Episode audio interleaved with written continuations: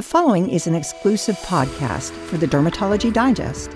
Today we sit down with Jonette Keri, MD, Chief of the Dermatology Service at Miami Veterans Administration Hospital and Associate Professor, Department of Dermatology and Cutaneous Surgery at the University of Miami Miller School of Medicine. Dr. Keri highlights recent research that links the role of diet to many common dermatologic conditions, especially those with an inflammatory component. Here's Dr. Keri.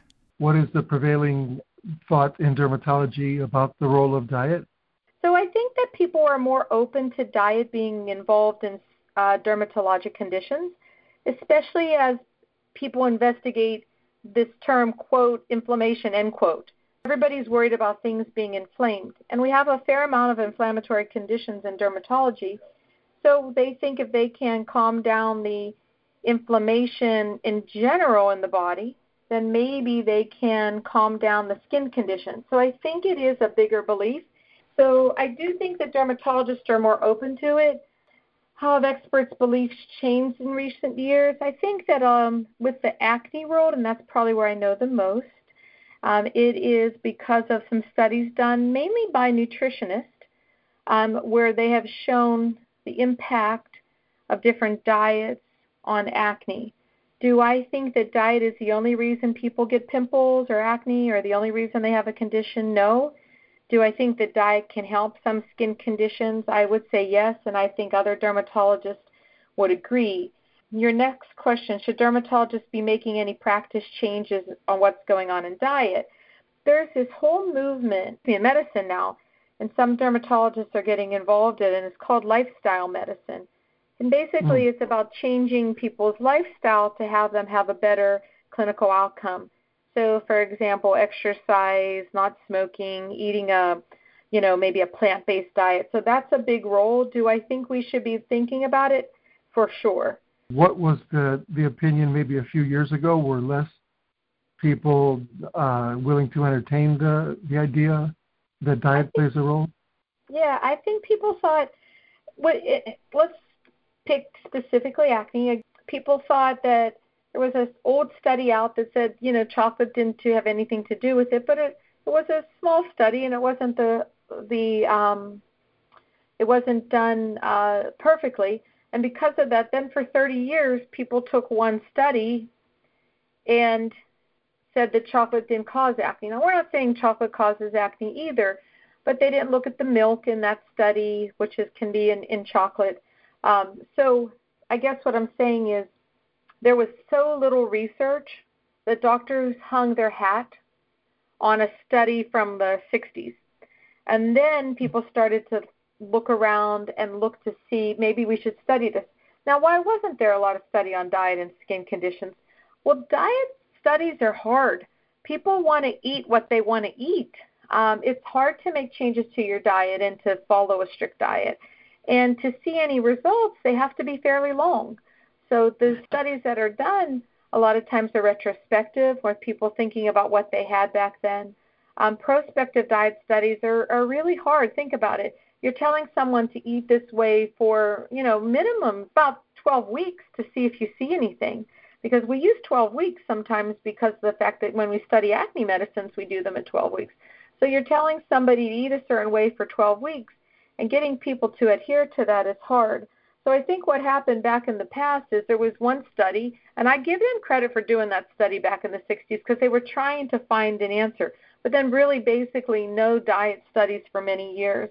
Um, so I think that's why. Well, let's look at acne. What is the bottom line here? Okay, so the bottom line with acne, at least what I tell my patients, and I consider it to be the bottom line, is that diet alone doesn't cause acne, but diet can for sure aggravate acne. So we have good data that things that have a high sugar content or something that produces a high glycemic load will worsen acne. Um, there are two, uh, actually more than two, but two studies that I'll talk about. Um, one was recently in the China, it was from China, and what they did in that study is they had teenage boys and they assessed what they were drinking, and they were drinking a lot of high caloric, sugary drinks. And what they found is that if teenage boys in China drank more than 100 grams of sugar a day in their drinks only, they were more likely to have moderate or even severe acne. Okay, so it was an aggravation of acne. And then the other data is around young women with polycystic ovarian syndrome.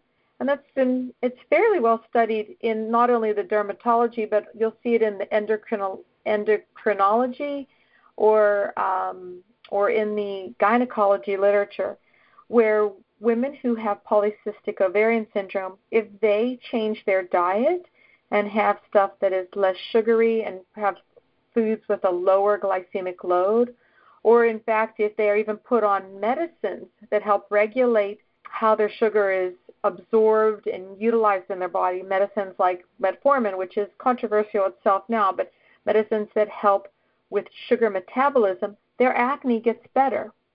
So we have both male and female patients doing better when they don't have as much sugar.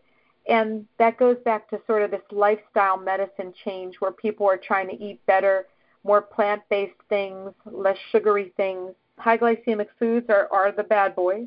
As far as dairy, uh, what has come out over these long term studies, and I think people pretty much have heard this, at least in the acne world, is it seems that skim milk is the is the bad boy. There's something protective about the fat in milk.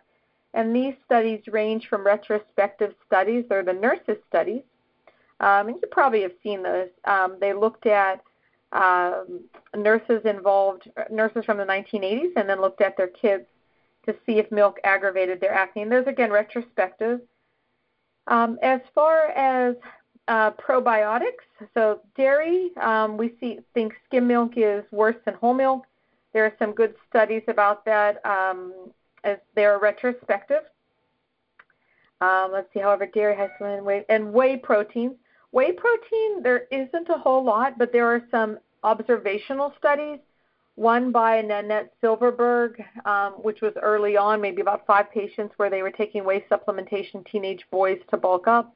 And then a second study, which was a little bit more controlled, um, with whey protein from Brazil.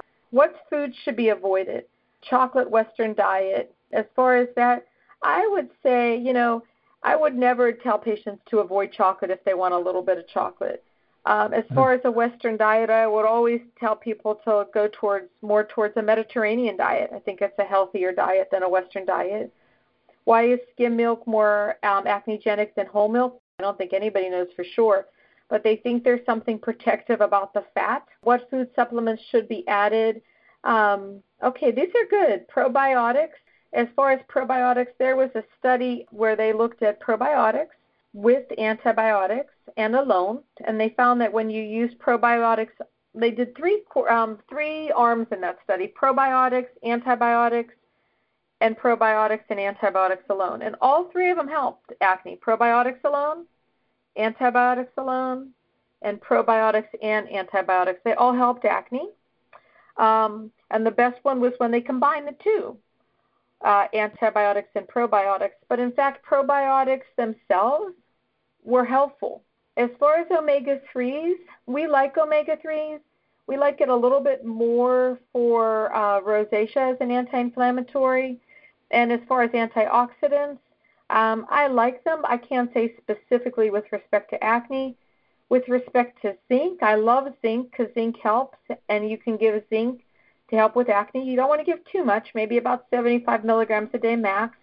Um, so zinc I like. There's some pretty good evidence with the zinc, and you can use it actually in pregnant women. Um, what are the key myths and misconceptions you must address with patients? That's a really good question the myth is that if they change their diet, uh, their acne is going to go away. Their acne can improve with changes in the diet, but most times the driving force of the acne is more complex than a diet change. Um, for sure, we want them to eat a healthy diet. Like I said, um, I like uh, the Mediterranean diet is are actually good, um, or a little bit more plant-based, not a lot of added sugars. Um, but you have to tell patients that because they'll come in and they'll say, oh, I ate too many French fries. It's not. I mean, it's not good to eat too many French fries, but more than likely they are going to have acne for some other things, maybe polycystic ovarian syndrome in a woman. You know, maybe in a young man, he's having that typical androgen uh, ex, uh, spurt, you know, the growth spurt where the young men turn, young boys turn into young men.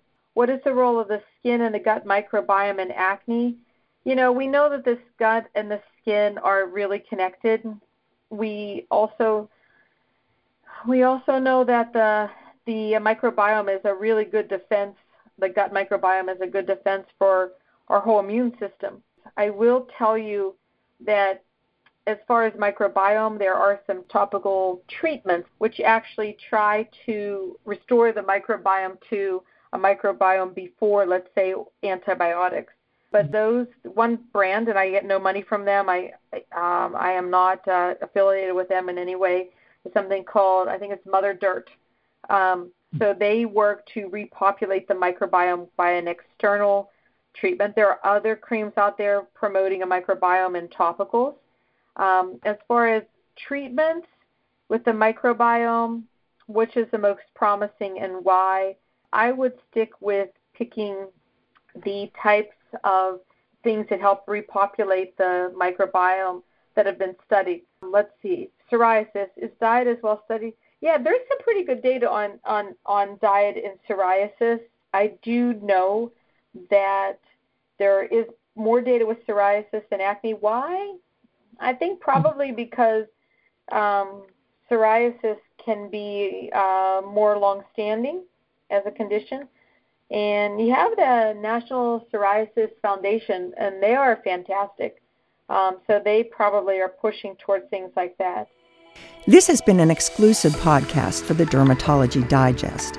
Find more at www.thedermdigest.com. Thank you for joining us.